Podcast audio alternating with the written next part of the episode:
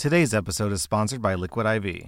I work out every week, so it's important to stay hydrated. Plus, on top of working out, I've got a three year old whose favorite after meal activity is to run laps, like the little psychopath that she is. Clearly, I need all the hydration I can get. That's why I like to use Liquid IV for my workouts and just for my daily drinking. Liquid IV hydrates you with benefits like electrolytes, essential vitamins, and clinically tested nutrients. With three times the electrolytes of leading sports drinks, plus eight vitamins and nutrients in a single stick, it's clear why Liquid IV is the number one powdered hydration brand in America. And I mean, yeah, vitamins and electrolytes are nice and all, but what about taste? They've got white peach, green grape, raspberry melon, and my favorite, lemon lime. Tastes great to me. Turn your ordinary water into extraordinary hydration with Liquid IV. Get 20% off your first order of Liquid IV when you go to liquidiv.com and use code R slash at checkout. That's 20% off your first order when you shop Better Hydration today using promo code R slash at liquidiv.com.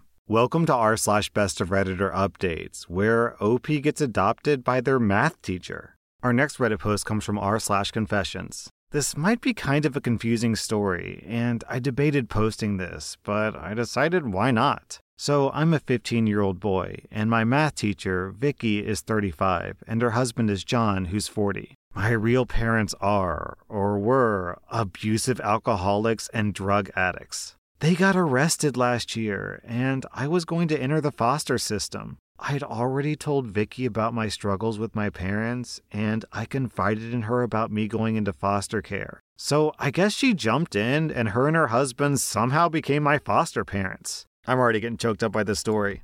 I absolutely love living with them, and I feel like I have a true family for the first time in what feels like forever. I really, oh my god, this story is. Okay, I really want to ask them to adopt me, but I'm unsure of it. For one thing, I'm incredibly nervous and very non confrontational. And second, I know the foster system gives people money to take care of the kids, so maybe they would be better off just staying foster parents. Oh my god. Also, they already make quite a bit because my foster dad is a doctor. I just don't know what to do. Could anyone please give me advice? Then, 23 days later, OP posted an update. They said yes! I finally get to have my happy ending. It was a very emotional moment, but honestly, I'm so happy I get to have a real mom and dad. Thank you, everyone who responded. It meant a lot.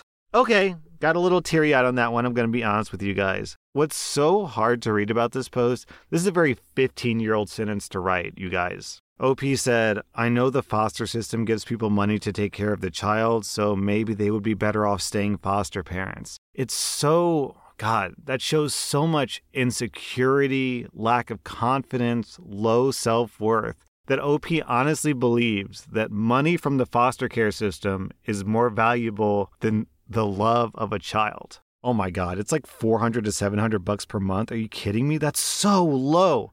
Man, that makes it even sadder. OP thinks that 500 bucks a month is more valuable than his love. That's so sad. That's so sad. Also, what's super touching about the story is I don't know what the odds are of a 15 year old boy in the foster system getting adopted, but it has to be incredibly low. I'm just guessing that the closer a kid is to 18, the lower their chances are of ever getting adopted. So OP being a 15 year old boy getting adopted is it's almost like winning the foster care lottery. On top of that, the new foster dad is a doctor, which means he might be able to go to college. I don't want to call him lucky because his parents are terrible people, but at least there's a silver lining in this story. Our next Reddit post is from r slash two hot takes, which is a podcast that covers Reddit posts. I'm a 32 year old man, and my girlfriend, who's 29, is upset with me because I don't do 50% of the housework.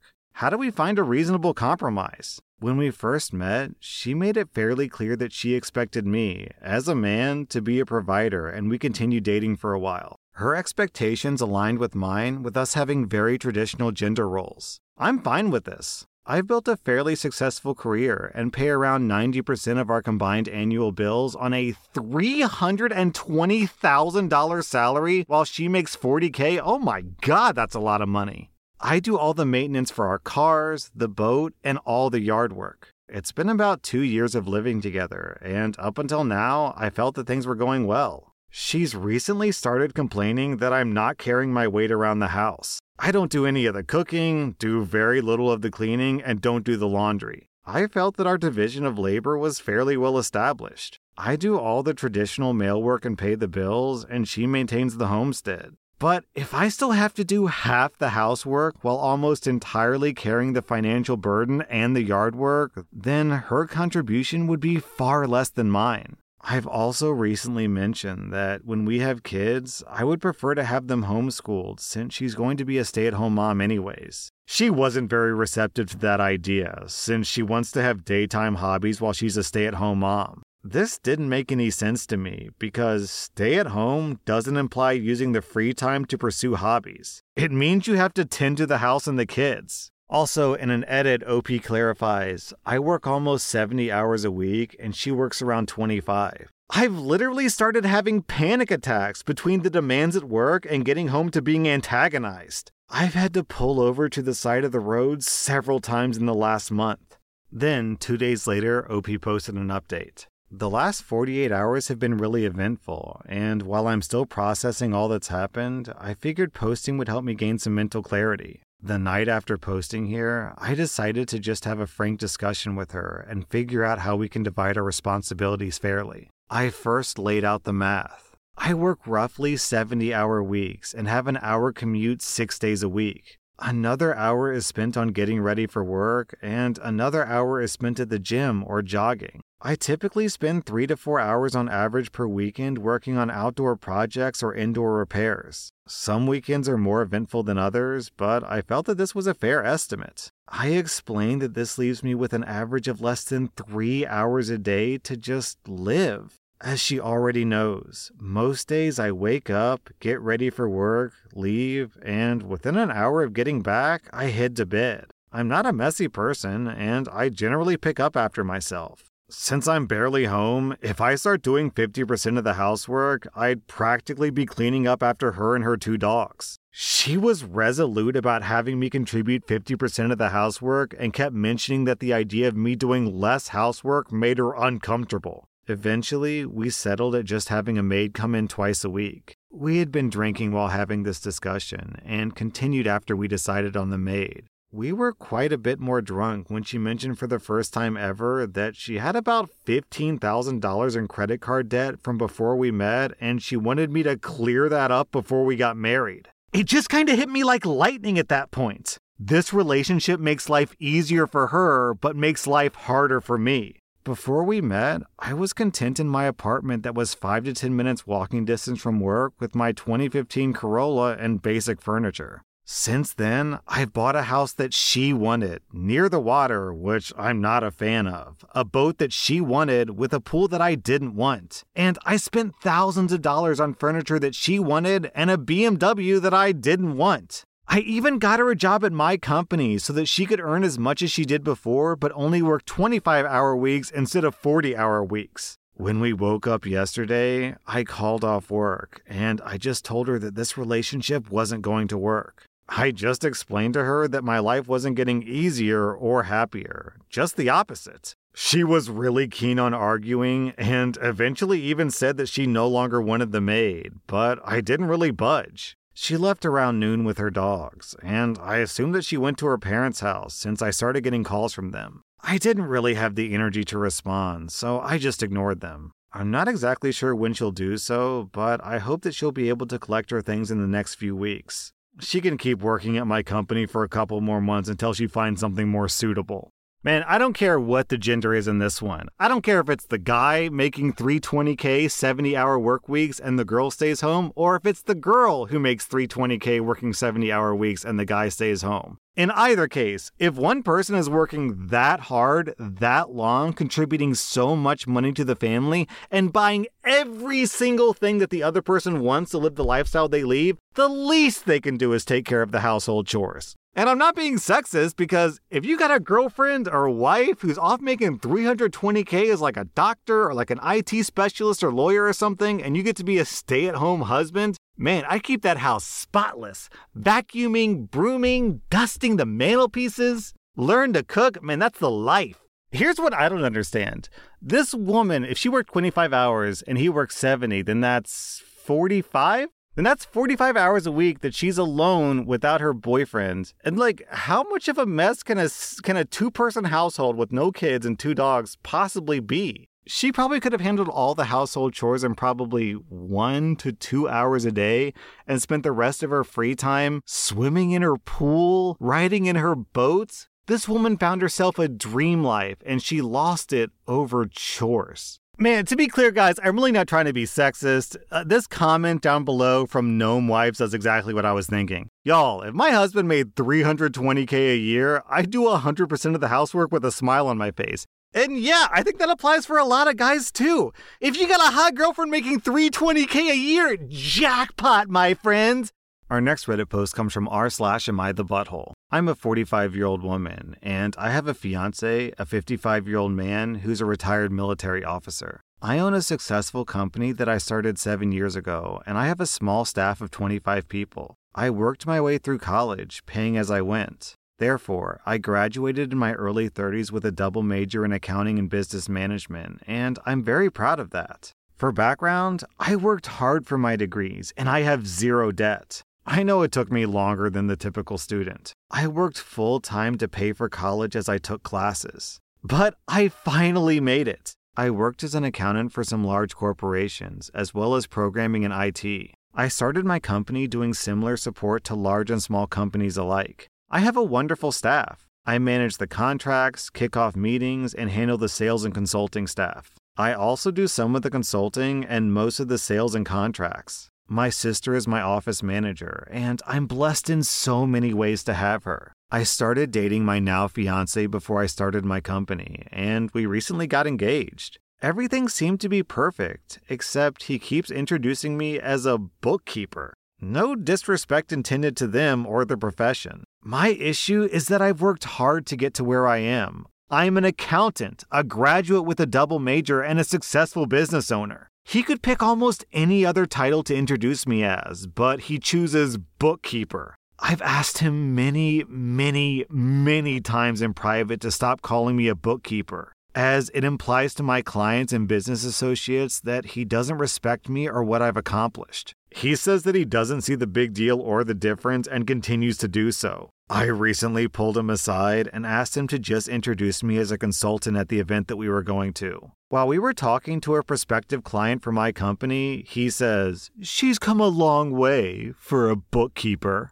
I know that my face had a full blush at that remark. So I excused myself and walked away. We had both driven there, so I got in my car and went home. We both owned separate townhomes, so I sent him a text to let him know that I was leaving and I would talk to him later. He thinks that I'm overreacting. My family thinks that he's a controlling butthole who doesn't respect me or women. I'm not sure what to think now. He seems so supportive when we're together, but not when we're around other people. He tends to treat me like a subordinate, like a nice kid who's playing with the adults. He does talk down to me in front of my family, but I always assumed that he was just joking, badly. So, am I the butthole for leaving and overreacting?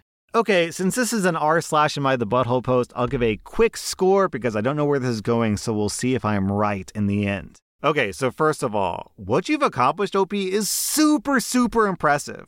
Getting a double major in college is an accomplishment. Paying for college yourself is an accomplishment. Having no school loans is an accomplishment. Building a business by yourself with 25 employees is a huge accomplishment. OP, to put it simply, you are clearly an intelligent, accomplished, successful person. I was literally impressed by you reading your post. So I literally don't understand why your fiance is belittling you. Is it just good old fashioned sexism? Or maybe it's because he's a military officer and he thinks that's how you control people? It's just by belittling them and putting them down and maintaining control, I guess? Either way, he's definitely the butthole here. I'm giving him two out of five buttholes for being a condescending jerk. Are you sure you want to marry this guy, OP?